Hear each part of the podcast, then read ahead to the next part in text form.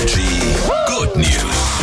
Wer in Franken in der letzten Zeit mal irgendwo falsch geparkt hat, würde sich wohl wünschen, in Passau zu wohnen, ne? Ja, in Passau steht auf so einem Strafzettel nämlich einfach mal was Nettes drauf.